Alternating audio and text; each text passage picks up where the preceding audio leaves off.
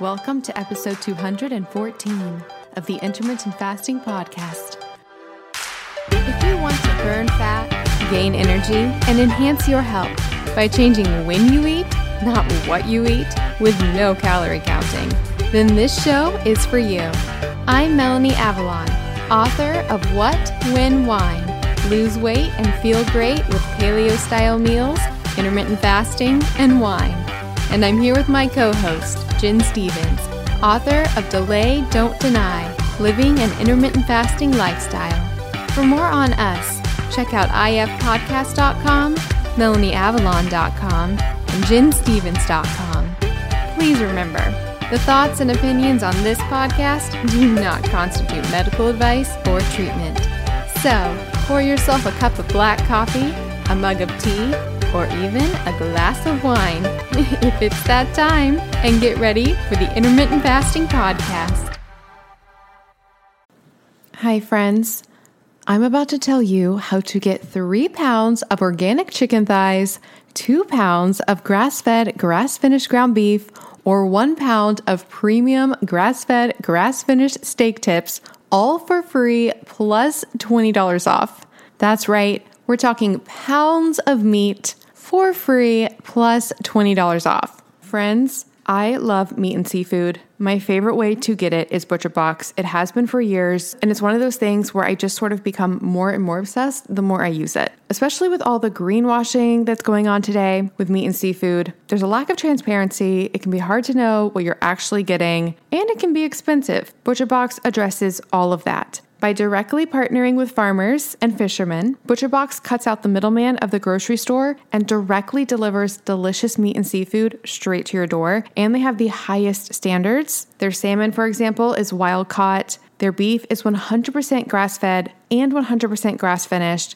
Their chicken is free range and organic, and it all tastes delicious. I love their chicken, love their meat, love their seafood. They have amazing scallops as well. And you can really find the collection of food that you want that works for you and your family. They have curated boxes, so you can get exactly what you want as fresh as possible because, yes, meat and seafood that is immediately frozen is fresher than meat that is waiting out and never frozen. That's because it's frozen at its peak of freshness. It's funny because people kind of think it would be the opposite like, oh, I need never frozen meat and seafood. No, no, no, no, no. You want frozen. You want meat and seafood that was immediately frozen and then shipped to you, which is what ButcherBox does. I eat a lot of steak at restaurants. ButcherBox's fillets are divine, way better than anything I would get at a restaurant. Their other cuts are amazing as well. With their seafood, I know I can trust them that I'm actually getting what they say because, yes, there is a lot of scams in the seafood industry, and their chicken also tastes amazing. It's free range and organic and tastes delicious. With ButcherBox, you don't have to worry about what's for dinner, and ButcherBox has an incredible offer for our audience you can have your choice of a weeknight meal essential for free in every order for a whole year. Just go to butcherbox.com slash ifpodcast and use ifpodcast to choose either three pounds of organic chicken thighs, two pounds of grass-fed, grass-finished ground beef, or one pound of grass-fed, grass-finished premium steak tips plus $20 off. Sign up today at butcherbox.com slash ifpodcast and use code ifpodcast to choose your free offer and get that $20 off. Butcherbox.com slash ifpodcast with code ifpodcast. And we'll put all this information in the show notes. One more thing before we jump in. Did you know that common ingredients found in skincare and makeup products can actually disrupt your endocrine system? These endocrine disruptors are a silent threat that can have significant impact on your health, including something that is very important to me fertility. Your skin is your body's largest organ, and what you put on it matters. Endocrine disruptors are chemicals that interfere with the natural hormonal communication in the body. It also matters during during pregnancy. And that's one of the reasons I pay close attention to what I put on my skin while being pregnant. Studies have shown that exposure to endocrine disruptors can affect both male and female fertility. For women, these disruptors can lead to irregular menstrual cycles, ovulation issues, and even polycystic ovarian syndrome or PCOS. In men, they can reduce sperm quality and quantity, making it even more challenging to conceive. But it's not just about fertility. When it comes to fat loss, one of the reasons reasons that endocrine disruptors can get in the way of fat loss is because a lot of our toxins are actually stored in our fat. It's a way that our bodies protect us from those toxins. These toxic compounds can even work synergistically, amplifying their harmful effects and making it that much harder to shed unwanted body fat. All of these reasons are why I am obsessed with a company called Beautycounter. The founder actually started the company when she learned about the potential dangers of toxic chemicals and their link to health issues, specifically miscarriages and infertility. While pregnant, I make sure to only use Beautycounter products. It's one of the only makeup lines that is officially recommended from the Environmental Working Group. What really sets Beautycounter apart is their unwavering commitment to protecting us,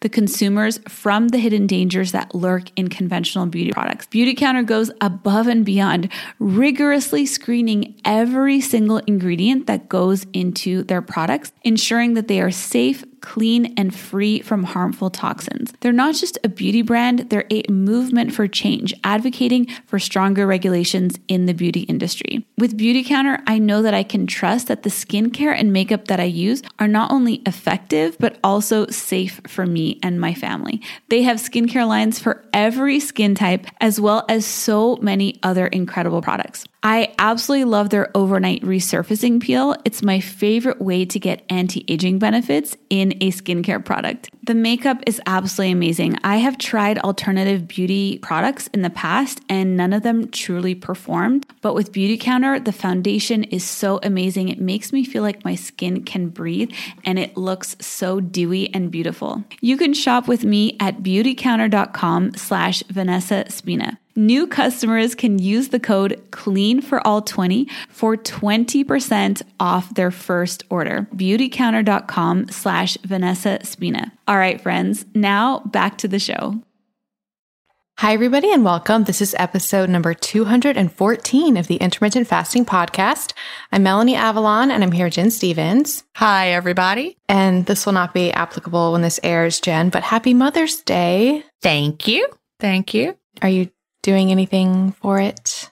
Well, no, not specifically. You know, one son's in California. Will was actually in Savannah yesterday, but they all remembered me and sent me things and made sure I had a little something. And it's really nice now that they're grown up because they're boys. You know, boys are not like girls, I think, when it comes to celebrating your mother. But anyway. My brother, he actually, my mom's in Florida right now, and he randomly just flew down to surprise her it's such a nice thing. That's really nice. I woke up with the, the, the, potted plant on the doorstep with no card or anything, and and I was like, "Where did this come from?" Because Will's in Savannah, and he I've had a friend deliver it overnight, which is really funny. He had a friend. Yeah, deliver it. A friend delivered it. Yeah, I thought that was fun. He was thinking of me.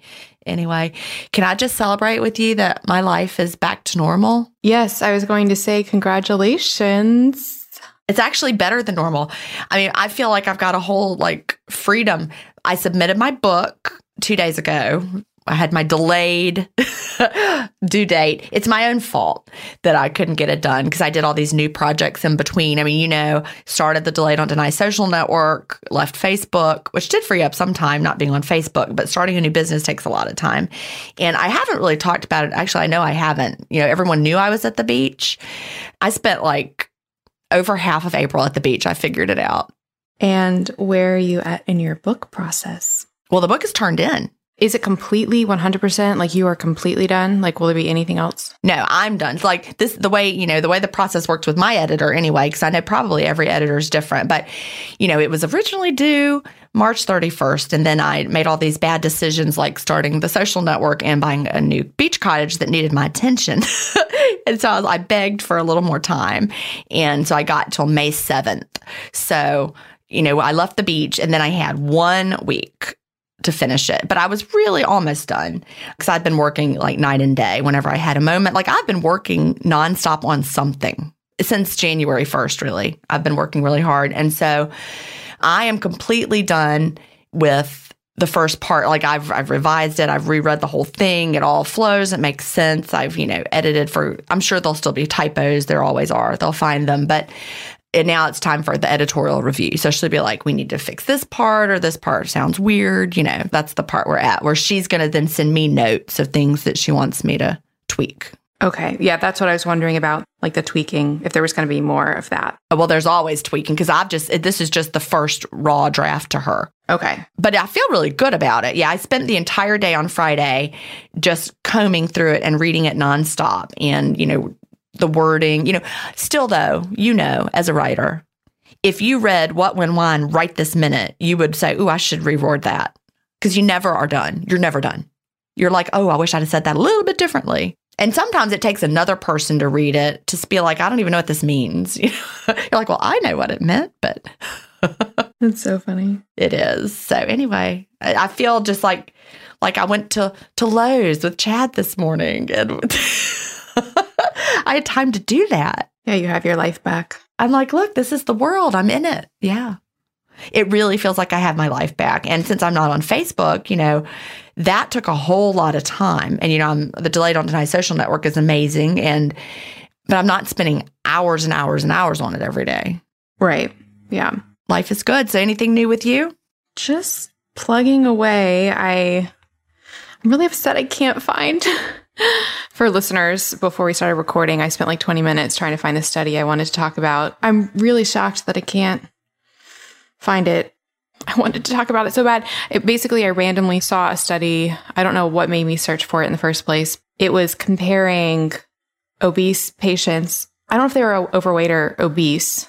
This is why it would help if I could find it. Regardless, they were definitely overweight. They were on either low carb or low fat, calorie restricted diets and it compared their weight loss. It was shocking. They looked at their like baseline level of insulin sensitivity or insulin resistance and the patients that were insulin sensitive lost about twice the amount of weight on a low fat diet, high carb diet. And the people who were insulin resistant lost like twice the amount of weight on a low carb, high fat diet. That's amazing. Again, everybody, it's not we're all right and you're all wrong for the diet people. It's we're all different. And it has to do with so many different factors.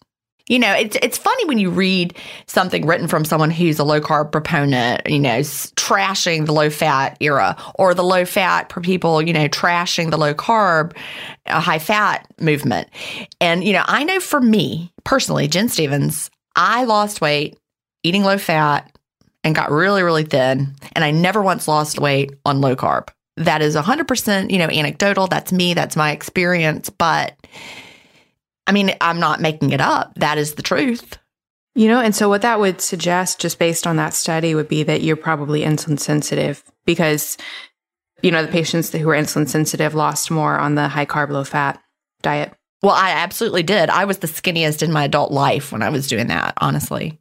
I mean, I was like early 20s, but low carb never did a thing for me. And, you know, I, I tried really hard to, to make low carb work for me because the science is so compelling and the way it's explained. And I believe that probably for a lot of bodies, that's exactly what happens. But my body, you know, no, that didn't lead to fat loss for me magically. Anyway. And I wasn't fasting with with either of them, you know, just to, to make it clear. When I did low fat, I was not fasting. And when I did low carb, I was not fasting. Those were pre fasting.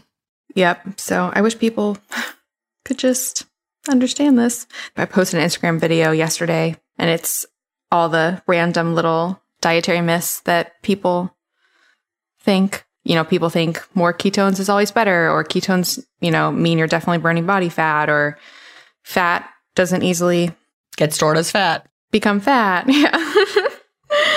Yeah. so, well, if I find that study, I will put it in the show notes. But yeah, it was really, really fascinating. Well, I can't wait to read that one. I want to read it when you find it. I don't know why I can't find it. Oh, oh, one other exciting thing. Yesterday was the Bulletproof conference, the biohacking virtual conference. Oh, how did that go? So for listeners, I did Dave Asprey's virtual biohacking conference that he has every year. He had it this year, and Inside Tracker was one of the speakers, and they invited me to be a speaker with them. I told Jen this already, but I got really excited because I didn't think that they were going to actually like put me on the website. you know, I thought I was going to just be in the video, but they actually listed me as a speaker for the conference and put my bio and put me in the lineup. It was very, very surreal. But I don't like watching myself. so I hadn't seen the video, but I did, br- I sort of briefly watched it. I like squinted my eyes and like made sure it looked okay. But yeah, I think it went really well. And see, that is so weird since you're an actress. I can't believe an actress who doesn't like to watch herself. I feel like it's a common thing though. Maybe. I don't know. Well, I'm a podcaster who doesn't like to listen to herself. So, So yeah, yeah. but when I do, I'm always like, hey, I don't sound that dumb. yeah. I don't know how common it is. Not that I would think I'd come across sounding dumb, but you know, I mean, like sounding weird. You know what I mean? Like when you hear your own voice, you think you sound weird. I was thinking about that because growing up, I used to not like my voice at all, but I don't mind it now. I think probably because I've done so much listening to it all the time. Exposure effect. Yeah, I bet so. All right. Well, Shall we jump into everything for today? let's get started. All right. So to start things off, we have some listener feedback. The first thing comes from Nellie. The subject is life saving. And Nellie says, Hello, ladies. I don't have a question. I wanted to take the time to say thank you. I found your podcast in January of 2019 and I've been hooked on listening to you both every week and I've read all your books. I have lost 60 pounds and am still losing even through this pandemic and starting menopause. I really cannot thank you both enough for what you have done to change my life. I have struggled with my weight all my life and I now have such a better relationship with food. I will never go back to my old way of unhealthy eating and counting every single calorie that enters my mouth. What a freeing and liberating feeling that is. So many people were so discouraging at the beginning. Still, I kept on because honestly, I was feeling so good and the best feeling is when they see me now looking amazing in my skinny jeans with a healthy glow to my face, looking younger than I should. I've played it forward and passed on your books and podcasts to my sister and sister in law, and they are both also doing amazing. That was in all caps. she says, also because of you, Jen, I no longer suffer from horrible night sweats as I now can contribute them to, yep, sadly, the wine. Frowny face or frowny. I know I'm frowning too. she says, I don't believe I would have made that connection if I hadn't been following your podcast. It has opened my eyes to a better way of life, and I am truly eternally grateful to both of you. Wishing you both continued success, Nellie from Canada. Well, awesome. Yeah. And last night I drank a glass of wine, not a huge glass, but, you know, we've been kind of celebrating here all week, you know, well, since Friday when I turned my book in. And so we were playing cards and Chad said, hey, let's ha- let me open a bottle of wine. So I had a small glass of red wine, night sweats, tossed and turned. So I told him if he ever sees me drinking red wine again, slap it out of my hand.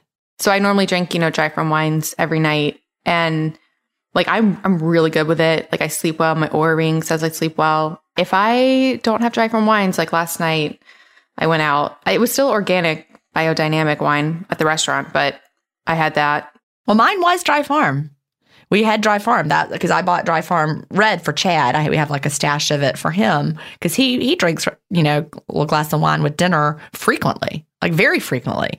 And sometimes I'm sad. I'm like I want to drink a glass of wine too, but it really affects my sleep to the point that I mean, even the dry farm wine, I, I think it's the menopause. And Nellie said that that's what she's noticing as well. And I remember when I brought it up, when I was first trying to make the connection, how many women, it was in one of the Facebook groups, said, Yep, that happened to me with menopause. So our bodies change in so many ways.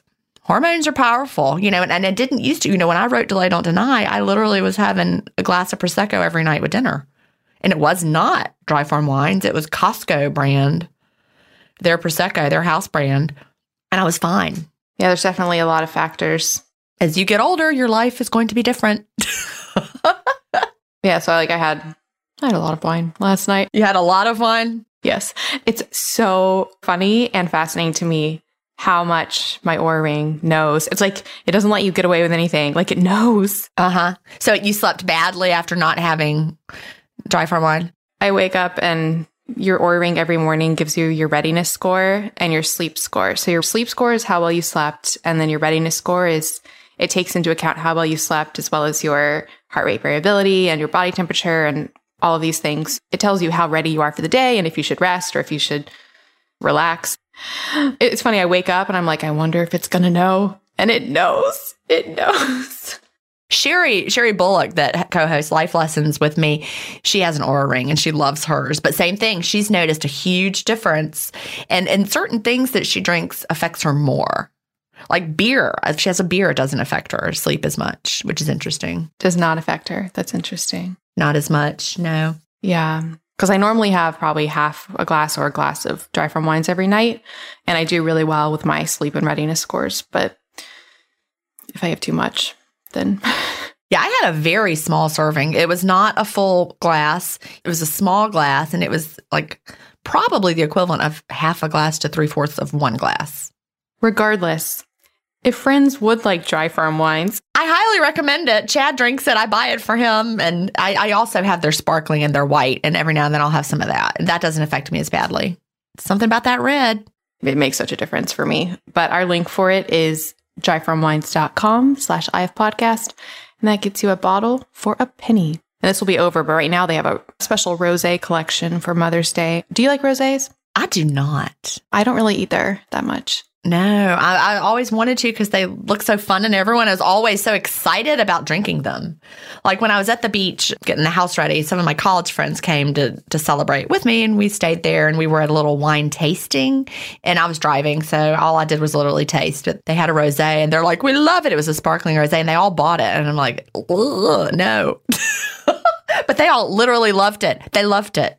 Yeah. We agree on something. Yeah, we do. We do. We agree on a lot of things. Not usually what you're eating or drinking, though. Hi, friends. I'm about to tell you how to get 20% off one of my favorite things for truly taking charge of your health, including testing something we talk about all the time your insulin levels. So, to live your healthiest and longest life possible, you need to understand what's going on inside. Inside Tracker takes a personalized approach to health and longevity from the most trusted and relevant source that would be your body. By using data from your blood, DNA, and fitness trackers, Inside Tracker gives you personalized and science backed recommendations on things that you can take control of to optimize your health. What I love about Inside Tracker is that Inside Tracker tests provide optimal ranges, not conventional ranges, for over 40 biomarkers, including magnesium, vitamin D, testosterone, cortisol, ferritin, which is the storage form of iron that is rare for doctors to test, ApoB, three key female biomarkers, and something I am so excited about. Inside Tracker recently added insulin testing to their ultimate plan. Friends, I am thrilled about this. We talk about insulin all the time on this show. It is so relevant to your metabolic health and your lifespan. In particular, insulin tracking is an early warning sign for several chronic diseases and is a key indicator of energy optimization. It can really let you know if your diet, if your fasting is working for you. You want to test your insulin. It is so hard to get doctors to test insulin, and now you can do it with Inside Tracker. The thing I love most about Inside Tracker is that they have a strict science backed approach to everything they do. If your specific biomarker level is unoptimized, Inside Tracker actually provides recommendations that are backed by dozens of peer reviewed studies and personalized to you. This process was set in place by their founders that include experts in aging, genetics, and biometric data from Harvard, Tufts, and MIT. And for a limited time, our audience can get 20% off their ultimate plan, which includes testing that insulin when you sign up at insidetracker.com slash if podcast. So, if you're ready to get a crystal clear picture of what's going on inside your body, along with science backed recommendations to optimize what's not working, then visit insidetracker.com slash IF podcast. And one of the things I really love about Inside Tracker is it helps you track all of your results, all of your tests over time, so you can see patterns, see your history. It makes predictions of where you'll be if you continue on your current trajectory. It is a game changer for making sense of your labs. I am obsessed with Inside Tracker. Again, you can get 20% off their ultimate plan, including testing your insulin levels at insidetracker.com slash IF podcast. And we will put all of this information in the show notes. All right, so we have something from Amanda. It's feedback, and the subject is gallstones information. She says, Hi, Melanie and Jen. Thank you for your podcast. I always learn something.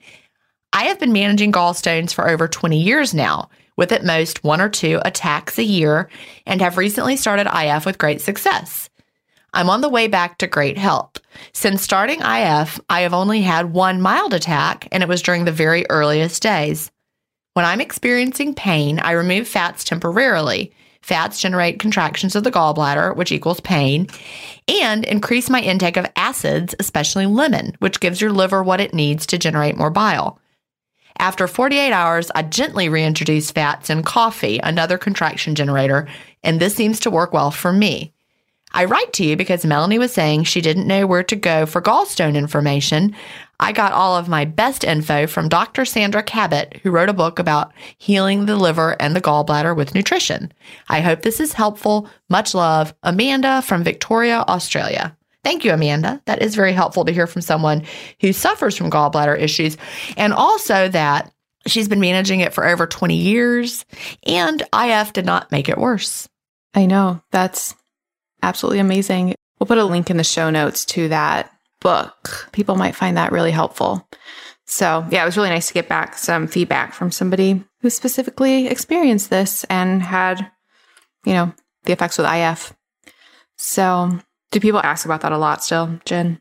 Well, not really. No. I mean, sometimes people will pop in and say, I heard intermittent fasting is bad for your gallbladder and then we have to like answer that like just like the question we had that i think started the whole thing and but again like i said what we don't hear a lot of is people who are like i've never had gallbladder problems before and now all of a sudden i am i mean i feel like we would that i, I feel like you know in the in the groups with you know half a million people in facebook you know before i left facebook i think we would have heard that a lot and we didn't people really want you know, like randomized controlled trials and all of these studies and stuff. But it's like, what value is there to the N of one? So, like, you know, personal anecdotes.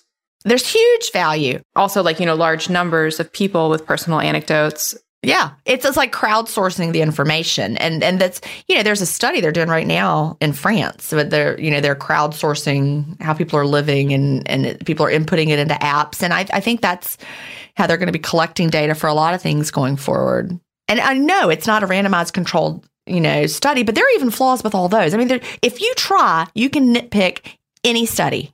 Somebody can come along and say, "Well, here's the flaw there, here's the flaw here." You know, there's always something. You can't control for every variable. And even changes become another variable. Because looking at like a large group of people is sort of similar to like a correlational study. But I just think there's something to seeing it consistently over the years, like with like a huge group, like the Facebook groups or something, you know, even though it's less official. Right. It doesn't have any weight, but it should count for something because I can tell you what we had over and over. Cholesterol goes up right after people start fasting. You know, people, they might lose hair. Yes, if they overstress their body with the fasting and their body perceives it as a stress. Or they have increased acne for a while. Yes, we see those things so many times. New gallbladder problems, not a lot. And definitely not more than I think you would have it in the regular population because gallbladder issues are hugely common. So we would expect to see a certain amount of them, but we really didn't see very many, as I said before. It's telling. It is. All right. Shall we go on to our first question? Yes. So, our first question comes from Mandy. The subject is body odor. Side note, I used to be obsessed with the name Mandy. Growing up, I thought it was a beautiful name. Well, it is a beautiful name.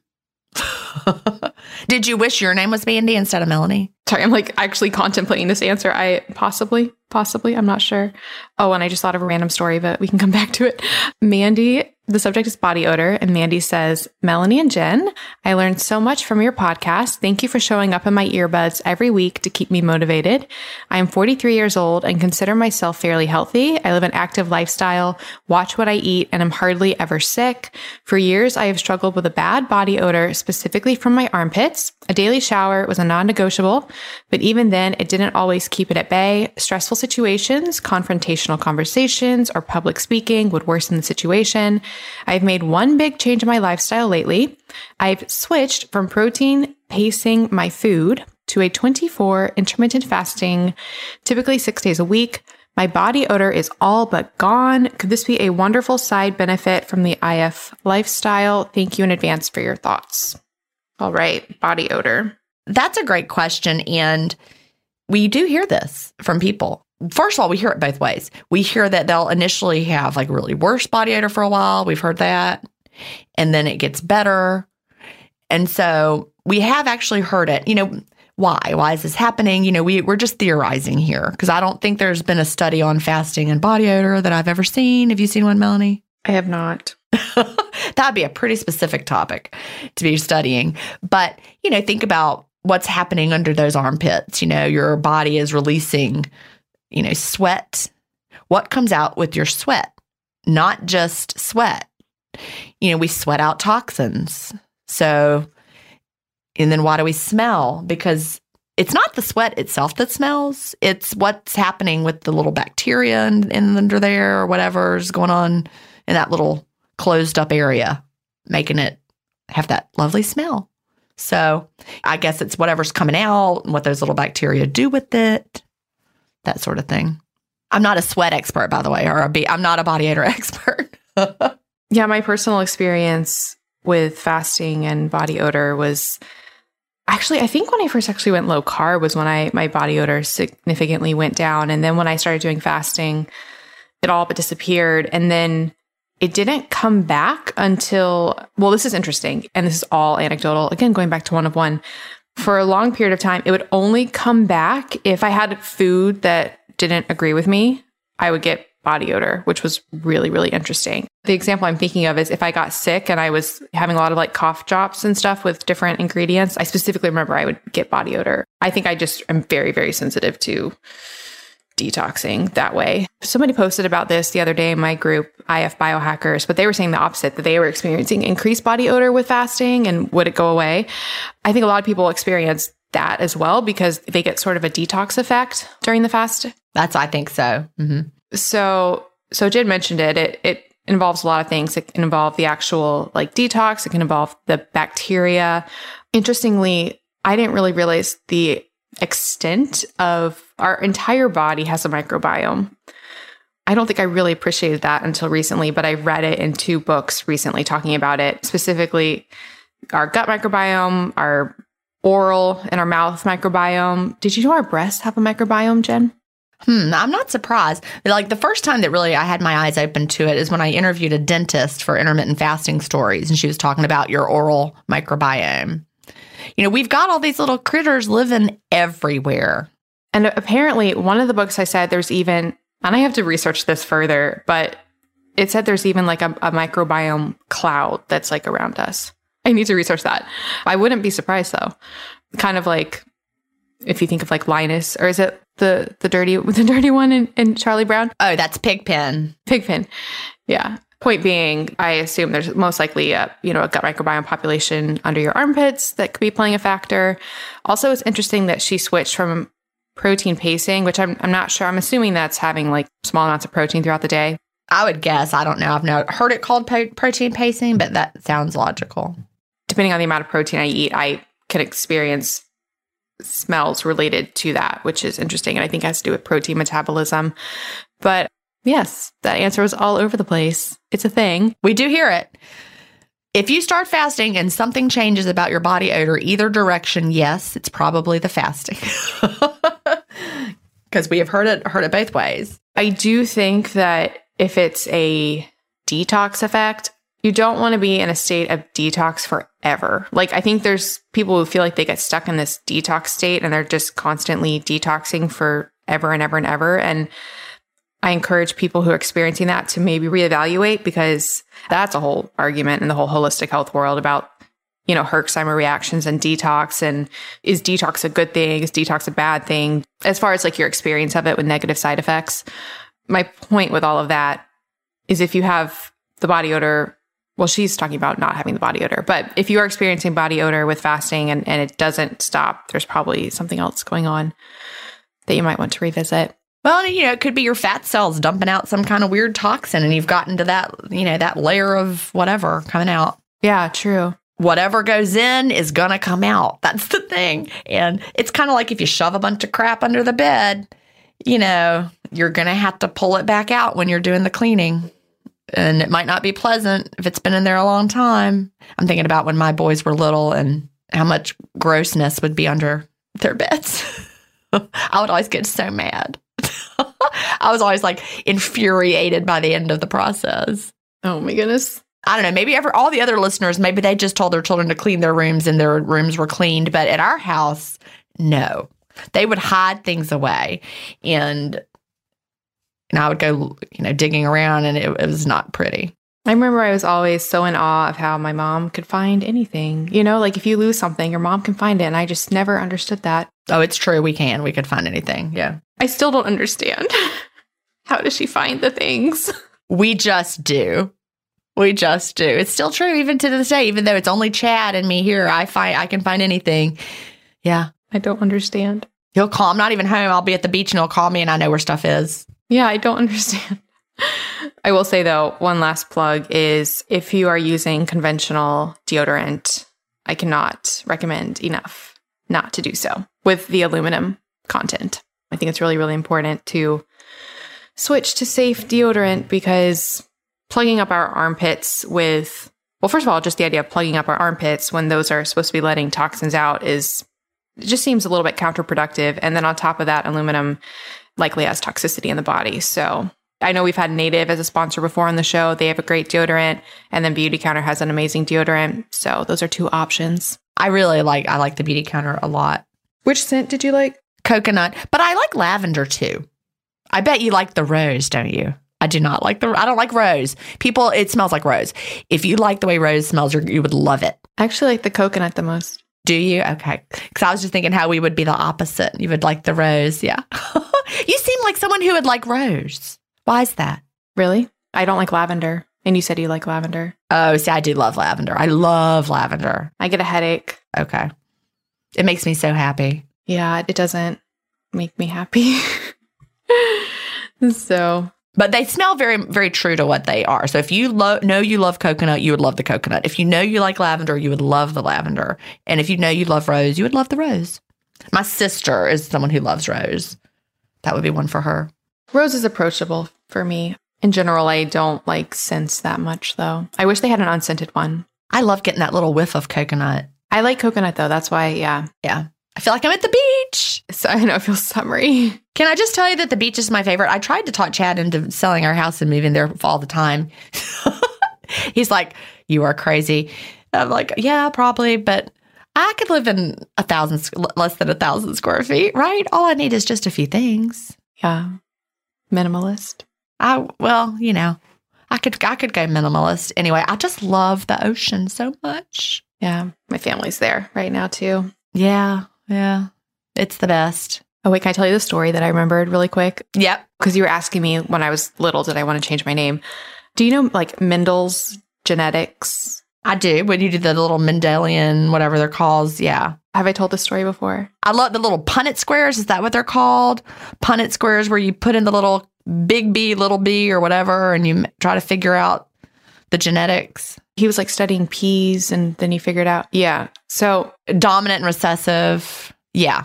I think those are called Punnett squares that you, you apply those. Anyway, go ahead. Yeah, I saw something about him yesterday and I got hit with this memory and then I asked my mom about it for clarification. So okay, this is a two-parter. So in kindergarten, apparently I got very upset that we didn't have homework.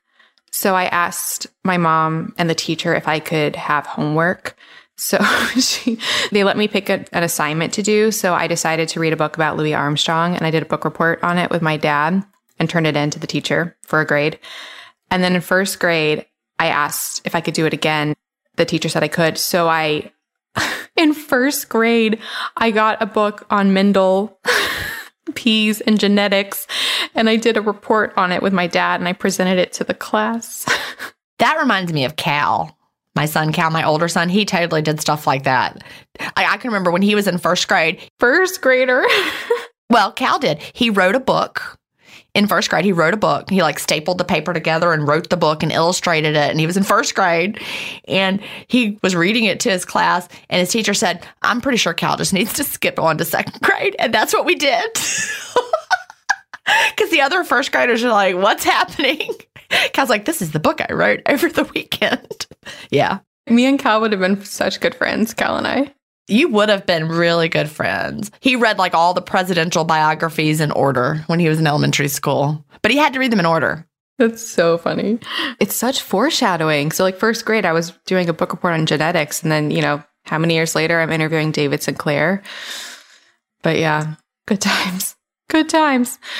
Hi, friends. So I'm sort of haunted by clothes. If you follow me on Instagram, you probably know that I love wearing all the new clothes all the time. And I know that that is not really sustainable and not good for the planet. That's why I am thrilled that there is now a way to get all of the clothes with none of the waste. And I'm going to tell you how you can get unlimited clothes with no waste for a month for free. That's right, I now have a website for both myself and you guys where you can get free unlimited clothes with free shipping, free exchanges, nonstop from all of the hottest brands, and it is so incredibly easy. It's called MelanieAvalonsCloset.com. We have so many incredible brands, including my favorites like BCBG, Calvin Klein, and so many more. Think like 100 brands. There are so many options. And the way it works is when you get a subscription, you search through the clothes, pick what you want. They send it to you with fast, easy shipping. You wear it as long as you want. And then when you're ready for more clothes, you just drop it off in their prepackaged envelope and get your next round. It is so incredibly cool. They have multiple plans. The starter plan gives you two pieces at a time. Friends, I actually have a little secret hack. Don't tell them that I told you this. When you get your two pieces, you can actually immediately go into your account, click return, and they'll go ahead and send you the next two pieces. So technically, you can have four pieces at a time. You also have a cool virtual closet that you can keep stocked with everything you eventually want to order so you never miss out. And if you really like something and want to keep it, you can opt to buy it at a massively discounted price. Friends, I'm obsessed. This is finally the answer to wearing all the clothes all the time with none of the waste Oh, and of course, one of my major reservations was the cleaning compounds that they use on the clothes because, yes, it is dry cleaning, which normally makes me nervous. And they don't say this on the website. So I reached out to them and I was like, hey, what's going on with the cleaning? What do you guys use? Because I can't promote this if it's just normal dry cleaning. And thankfully, they let me know that they do not use any detergents, fabric softeners, or chemicals that are harsh. Everything is professionally dry cleaned or laundered with detergents that are free from dyes and scents. It's all gentle and it uses low temperature cycles. So, yes, we are good on that front as well. It is the coolest thing ever. And you can try it free for a month. Yes, completely free. Just go to MelanieAvalonsCloset.com to sign up free clothes for a month. After that, their plans are super affordable. We're talking honestly, an entire month is less than the cost of typically what would be the cost of one dress. And I am not kidding. That's right. Unlimited clothes for less than the cost of one outfit. I'm just so thrilled to bring this resource to you guys. I can't wait to hear what you guys think. So, again, get free unlimited clothes for a month at MelanieAvalonsCloset.com. That's MelanieAvalonsCloset.com for all of the clothes none of the waste. And definitely share your pictures and tag me on Instagram because I want to see all the fabulous things that you guys are wearing. That's MelanieAvalonsCloset.com. Anyways, shall we move on to our next question? Yes, we have a question from Carrie. Subject How to Stop Binging. She says, First of all, I love your guys' podcast and have been listening since last spring. At the beginning, I was super committed to IF, and then lately I've kind of stopped. I'm starting to pick it back up again, but I've gotten into the routine of working out at 6 a.m. every day, mainly cardio because I love swimming and biking. I've been trying to do a window from 2 p.m. to 7 p.m., but it seems like when I break my fast in the evening, I tend to binge before my window is done. I'll eat anything sweet that I see and just endless snacks. Then I feel really gross and sleep badly. When I stick to it, though, and have that self control to limit myself and not eat past seven or eight, I feel great. My question for you girls is about the fasting window and what would be appropriate. In my workouts, I tend to burn upwards of five to 800 calories according to my Apple Watch, and I get pretty hungry afterwards, but I can ignore it and wait until one or two. But that's when I binge and eat everything. If I had a window from 10 a.m. to 2 p.m. instead, how would that change the fast? Would that affect fat burning and metabolism any differently than a later window? And do you think that would help? I'm 23 and 5'4 and currently 137 pounds. I'm trying to get to 122 pounds. That's my goal weight. But I know if I look good and feel good, I'm not too worried about being that number. I just feel like I need a goal to lose the weight. Last summer, when consistently doing IF, I stayed around 130 and was content, but still didn't have the best diet. And now, with working out more to compete in open water swims, I feel like I need to nourish my body better. But for some reason, I always have a tendency to eat poorly after I break my fast. SOS, I need your guys' knowledge and help. I'm almost at my wits' end trying to find something that works and get myself to stop binging. It's really making me feel gross and mentally making me struggle. I wish I knew one thing, Melanie. I wish I knew when she started back to intermittent fasting because binging is more common during the adjustment phase and you know because your body's not tapping into your fat stores yet so you're not well fueled during the fast. If she's in the adjustment phase that would be normal but let's just assume she's not. So if you're in the adjustment phase then that's normal and it will go away but we're going to assume that you're not in the adjustment phase to answer the question. Okay, perfect. My thoughts about this are she's asking, well, sort of two questions. What fasting window would best support her not binging? And also, what fasting window would best support fat burning and metabolism? Like, I wouldn't overanalyze which one is going to create the most fat burning and metabolism. I would focus on which window supports not binging. Yeah. Because I think it's kind of like what they say with exercise you know, the best exercise is the exercise that you do. It's better probably to be, you know, having an active lifestyle, doing consistent exercise in your life, even if it's not as quote fat burning exercise compared to quote fat burning exercise that you don't like doing and it's hard to stick to. So applying that to the fasting, I would play around with the window to find the window that makes you least likely to binge and stick to that. I would really, really, really suggest because I think this approach will work. How do you think we say her name? Carrie?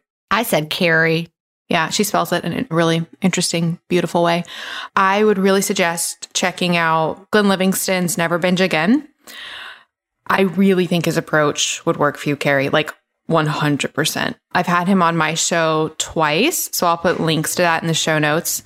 His approach is addressing the the binge triggers and I've, I've talked about it a lot on the show but i just i just think it's so so helpful I, oh, just to speak to how incredible it is it has because i'm really good friends with him and i talk to him actually almost daily and his book just got over 10,000 reviews on Amazon, which is insane. So, I mean, that just goes to show how many people it's really working for. you talk to dr livingston daily Yeah.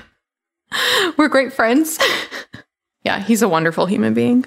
Yeah, so I would really check out his approach because it basically addresses the, he calls it the pig. He talks about having like a food plan, but in your case, your food plan would be your eating window or the foods that you feel like you're binging on, identifying that voice that is telling you, you know, to binge and to eat and just like not listening to it. And it sounds really simple and like that it couldn't work because the answer is you just don't do it. But once you read it, you'll understand like how it can actually work. So I think combining a window that would work for you, which we can talk a little bit about which window we think that that would be, then with the techniques that you that you might learn and never binge again, you can probably find some freedom from these binge triggers. What window would you suggest, Gin, for like the timing? you know here's here's something that's important you know she said she's doing swimming and we know that swimming burns a lot of fuel because first of all it's you're in the water. And so just you know the the effect of of the heat loss from your body to the water. You know swimmers need more fuel. And so the fact that it's swimming i think is relevant. You know like what was it? Michael phelps needed 10,000 calories a day when he was training. I was just reading about that yesterday. not that, you know, we want you to count calories, but the urge to binge is a sign that your body is not well fueled. And I talk about this in Fast Feast Repeat, which is why I said it's it's common at the beginning during the adjustment phase when your body is not metabolically flexible yet and you're not well fueled. Your body's like, come on now, we're starving to death, eat, eat, eat. And it's really hard to fight against your body telling you you're not well fueled. We are designed to eat if our body feels like we're panic like in a panic situation. So the fact that you're binging if you're not in the adjustment phase is probably your body saying, "Hey, you're not fueling me enough for this amount of activity that you're doing." So I would listen and I would probably adjust your window earlier. You might need to do two meals and maybe you need an eight hour window. And, you know, make a plan for how you're going to open your window instead of just grabbing what's there. Because again, if your body is saying you are not well fueled, it is sending you the signal to eat whatever's around. And so it's really hard to ignore that driven, I must eat more when it's your body really having that physiological reason that you're not well fueled. The urge to binge can can really, you know, let you know you're not fueling yourself well enough. That's not the only reason people binge, you know. So I, I don't want people to think the only reason people binge is if they ha- aren't eating enough, because that's not the only reason. But the urge to binge can be a really strong indication that you're not fueling your body well enough. And then people feel weak and they feel guilty and they're like, I'm so bad. What's wrong with me? But it's it's not you. You're fighting biology. Speaking to that, it was such a good interview, Gin. I interviewed Dr. Will Cole for his intuitive fasting book. Well, good. I'm glad it was a good one. Yeah, I interviewed him, what is today? Like a few days ago. And he thought it was going to be well embraced. He got a lot of backlash from the intuitive eating community. I keep my eye on fasting books and see what people are saying about them. And so I've read all those. They really did not like the word intuitive fasting. And that really makes me sad because, you know, I've tried to be an intuitive eater for so many years and read all the intuitive eating books, all of them. And I did not connect with my hunger and satiety signals until I started fasting. So being an intuitive eater without fasting is when I weighed 210 pounds. And I was also eating, you know, because they tell you in all the books, they're like, if you're craving something, eat that thing you're craving. Okay. So my body's great craving that I go to McDonald's. I was eating that food and I wasn't nourishing my body. And so I never got the I've had enough signals. Basically, that approach to eat whatever you want whenever you feel like you're hungry didn't ever work for me. But coupling it with fasting, well, and, and I didn't ever mean to couple it together. But when I started fasting, I suddenly became more in tune with my hunger and satiety signals. And when I started improving the quality of the food that I was eating, I got even more in touch. So, like the way they said, eat whatever you want whenever you want to and stop when you've had enough worked 0% for me. But combining it with fasting and food quality was a miracle. So that's why it's so sad that they they didn't like his work. Yeah, no, 100%. And in the conversation, it was amazing. I literally said at the end, I told him, I was like, I think this is like the conversation I've enjoyed the most that I've ever had about fasting, just because we, we dived into everything that you just said, which is basically the idea of like, can you be intuitive if the situation in your body is one that is not necessarily supporting intuitive choices? I would say the answer for me was a resounding no. I was unable to be intuitive because if I asked myself at any point during the day, Are you hungry? my body said, Yeah. And because I wasn't nourishing my body well. But but they insisted, you know, the books I read insisted that you know, you're not judging food, you're just listening to your body and learning to do that. And well, my body was like, eat some more fries. And that was really bad advice from my body at the time. The other day, I was listening to an episode on intuitive eating with an intuitive eating person, and they were saying that, like in their protocol, how you basically needed to learn to, you know, how you could have just one Oreo or have a root beer. Oh, it clearly works beautifully for some people. Yeah. And some people they don't have that like addictive response to it. Like they can work and maybe they struggle with Oreos and they have food fears, but because of their type of personality, maybe they could integrate that protocol and they could learn to have just one Oreo. But I think a lot of people are not like that. And I think Oreos are designed to make you want more and they're providing no nutrition. So they're they're not providing anything your body needs.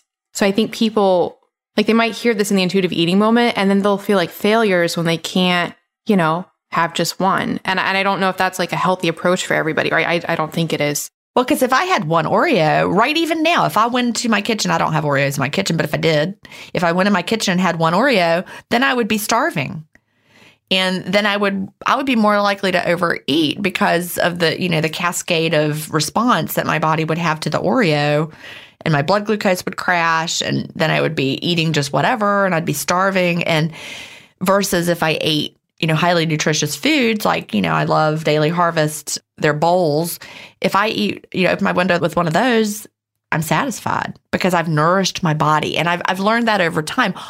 It was because of fasting that I was able to become intuitive. So I love the name of his book, but yeah, people really did not like that. like I, I actually think that's a beautiful, a beautiful name for a book. I haven't read it, I'm really excited that I interview because usually with these books, I interview, not usually, well, a large portion of the time, I interview the authors like way before the book has come out. It would have been a very different conversation if I had interviewed him before it came out because we wouldn't have focused on, you know, that debate. But because it was after it came out, that took up such a large part of what we talked about. And I, I just, I'm so excited to release this episode because I think, yeah, it was a really great resource. Well, I think it's an important conversation. And I mean, I would identify myself as an intuitive faster. And I, I, think I even said that in Fast Feast Repeat. I think I used the word intuitive in there when I talked about it. Oh, dear. no, I'm saying like, good thing you didn't get any um, backlash from. Well, I, I didn't because you have you read all the way to that point before you. They all didn't even read his book. They just read the title. Oh, yeah. We talked about that too. Like how how frustrating it can be when people don't even read your work and then you know like with delay don't deny. Sometimes people have read the title of delay don't deny and think that i'm in there telling you to eat as much food as you can. Quality doesn't matter. I didn't say that. It's any time. There's no time in delay don't deny that i said eat whatever you want as much as you want. It does not matter. And like this sounds like a review of just the title. So so, in any case, I'll put a link. Well, I don't think that'll be out by the time this comes out. Once it is, people can find it. The reason I went on that whole tangent, well, Gin was talking about it too with her experience, but I would say, Carrie, that because she says that with the binging, she struggles with eating anything sweet and endless snacks. You don't have to have those in the house. Depending on what it is that you're eating, if you're finding certain foods are triggering binge like behavior, I would encourage you not to buy those foods and not have them in the house, especially if there's something that, like we just said, are going just going to perpetuate the cravings and wanting more. I agree with that. Yeah. Like Doritos. I love Doritos. I don't have them in the house. I really would eat too many.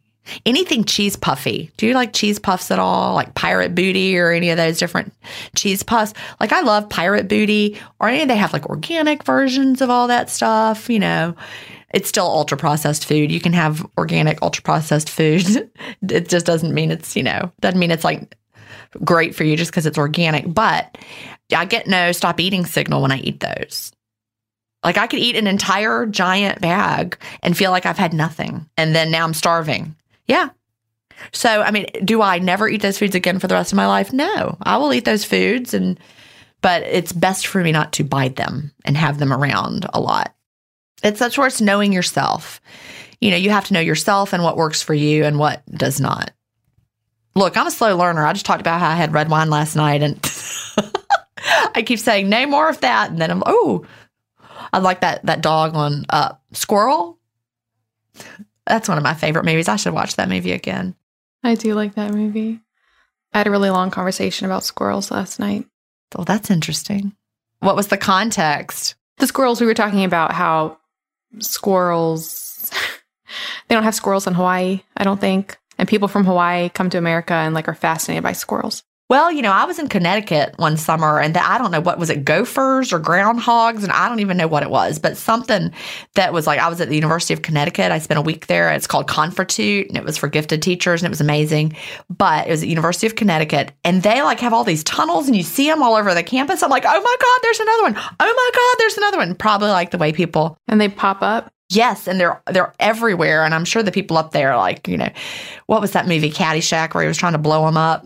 It was I could see why because they were everywhere, but they were so cute. I don't think I've yeah, I don't think I've seen. No, we don't have them down here.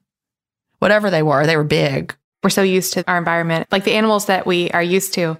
If we had never seen them before and then we saw one, we would be so fascinated. Oh yeah, I went on a dolphin cruise when I was at the beach. My friend Sheri and I, we went out on a boat and we got to see dolphins and it was amazing and I was so excited. I don't think I would ever get tired of dolphins though. They just seem like really wonderful animals. Oh, can I tell you a fun Mother's Day story speaking of animals? Of course. So, we have been having a bird trapped in our garage every day. Chad likes to have the garage door open during the day and then we close it at night. So every morning when I get up, there's been a bird in the garage flapping around. And I'm like, why are these birds getting in our garage? So I open the door and the birds, you know, fly out. This morning, again, bird in the garage. Then I realized we have a bird nest in our garage. It's a mama bird. It's not different birds every day. So it happened while I was at the beach. Chad apparently kept the garage door open like all the time because I would be the one who would close it. So I, she had time while I was at the beach to come in and build a nest and lay her eggs. Chad looked up there. We've got eggs in there. So today's Mother's Day and we have a mama bird. And so we're not going to close the garage. We're just going to lock the house door at night until the birds vacate the premises. But That's exciting. I thought that was a good Mother's Day story. I love that. She's a mama bird and she is just like, oh no, I'm trapped in here again. Oh well. It's like, Are You My Mother? yeah. Oh, I love that book. Although, do we talk about this? I was revisiting that in my head. Technically, the bird would have thought the first thing that it saw was its mother. It would have thought the rock. Yeah, because it would imprint on whatever it was. That's what they do. That is true. Yeah, It wouldn't go around, keep asking. that's true. But that is a great, great book. well, do we want to do the one quick, clean, fast question that's really short? Sure. Okay, one last question from Joshi. The subject is clean, fast question. Thank you guys so much. I love you both and all the endless knowledge you have about the subject. Would it be okay to chew fennel seeds or cloves during the clean fast instead of sugar free gum to help as a breath freshener? Thanks. The answer is no. that was easy. No, you don't want to chew anything. Don't chew anything. Don't chew fennel seed or anything that's food like. Fennel seeds, that's food. Cloves, food. Food, food flavor. You don't want that. Also, don't chew, you know, the sugar free gum. You don't want anything that's sweet. So I'm sorry. As far as a breath freshener goes, I just have really found I brush my tongue if I need to. I've got wow drops, which are just peppermint oil, a little chlorophyll. They don't have any sweeteners, but I don't use them all the time. Like if I'm somewhere in public and I'm going to be running into people, then I'll I'll use some. But most of the time, I mean, my breath is not bothering anybody but me. Especially now in the mask era, right, Melanie? With breath, we're like protected.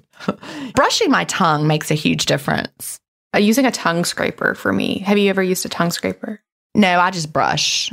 I've heard a lot of people talk about tongue scrapers. I just don't, haven't ever had one. Huge difference. I'll put a link in the show notes. They make a huge difference. Yeah, I have sort of an oral breath fixation. Like you really don't want to have bad breath. Mm-hmm. Just stay six feet away. No, from anyone else. Now, I don't get really close to strangers anyway. And when I was a teacher, like I learned when I would bend over a kid's desk, I didn't like exhale all over them. I mean, I don't know. I kept my, kept my breath to myself whenever I could. And no one ever said, Oh my God, your breath is so bad, Dr. Stephens. And they would have. They would have. They, oh my Lord, children, they would have. Yeah. They would have said your breath is bad if my breath was bad, but I tried not to breathe it on them. Even when I was fasting, because, you know, towards the end, I was drinking my black coffee and I was an intermittent faster and nobody complained. I just put the peppermint and the peppermint oil in the little spray bottles and I obsessively carry them around. But yeah, I would use the wow drops if I if I felt like I needed to get close to somebody. Oh, let me tell you one thing not to do. Do not use wow drops and then put on a mask. Oh, I've done that with my peppermint. It will burn your eyes. I've done that. You're like we we went to Costco yesterday because again now I'm free. I can go to all the stores as much as I want. Like I've forgotten how to get around town. I've been stuck at home doing all this work, and so Chad and I are walking through Costco, and you know that we still have the mask requirement at Costco, and so I had just used some Wow drops, and I put on my mask, and I was like, "Whoa, bad idea!" And my nose was burning too. Like I said, I make my own with peppermint, and sometimes I make it stronger by accident than I mean to. And yes, if you do that and then put on the mask, I'm like crying. It's like, wow. anyway, yeah. So I'm sorry for that. No fennel seeds, no clove, no sugar free gum. You know, and peppermint is really gray area. You may find peppermint does not work for you. It fortunately does work for me.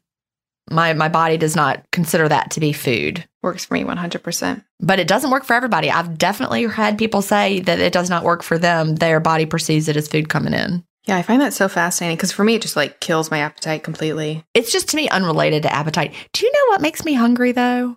I've realized recently that is shocking that, that my body does perceive as food. It's on the yes list. It's okay for fasting. Yeah. I thought this was true and I now know that it is. Okay, so it's not coffee. Nope. Coffee does not make me hungry unless it's a nitro cold brew. I can't have those because my body thinks that's sweet and creamy. So is it a tea? No, I don't like any tea. I don't have any tea. I'm trying to think what else would be. So it's on the yes list? Yeah. It's not a beverage. I'm just trying to think like what you would be. Although you could put it in a beverage. I'm trying to think what you would be using that you could put it in a beverage. I'm very much invested in this. Something you could put in a beverage that doesn't break the fast. And some people like go crazy about telling you you're supposed to have this all the time, particularly keto people. Ice? No, ice does not. No, not lemon. Oh, definitely not lemon. Oh, this is really fun. This is really fun. I love guessing games. I've stumped you. When I say it, you're going to be like, oh, yeah, of course. You're going to know. What is it that people in the keto community who also do fasting always tell everybody, no matter what their ailment, you need to have some blank? Water. No. Oh, salt. Yeah. Salt makes me starving. Starving.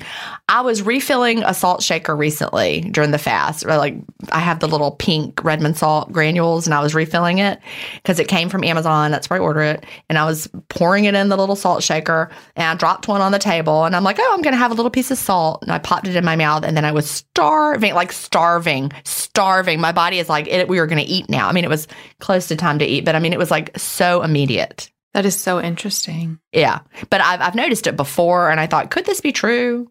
But it was really a very clear connection for me. I'm also someone who really craves salty things. So I wonder if that's, you know, salty is like a real signal to me that it's food. I don't know. I mean, it's really whatever your brain is thinking about.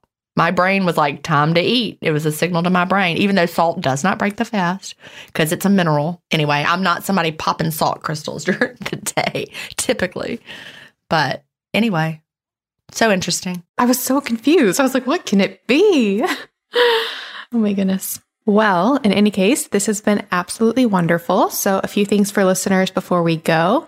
If you would like to submit your own questions to the podcast, you can directly email questions at ifpodcast.com or you can go to ifpodcast.com and you can submit questions there. The show notes for today's episode will be at ifpodcast.com slash episode 214. And you can also get all the stuff we like at ifpodcast.com slash stuff we like. And you can follow us on Instagram. Still my favorite place to be, sort of, minus not liking taking pictures. I'm Melanie Avalon, Gin is Gin Stephens. Anything from you, Gin, before we go? No, I think that's it. All right. Well, I'm happy that you have your life back. Thank you. And happy Mother's Day. It feels amazing. Thank you. And I will talk to you next week. All right. Bye bye. Bye. Thank you so much for listening to the Intermittent Fasting Podcast. Please remember that everything discussed on the show is not medical advice. We're not doctors. You can also check out our other podcasts, Intermittent Fasting Stories and the Melanie Avalon Biohacking Podcast. The music was composed by Leland Cox. See you next week.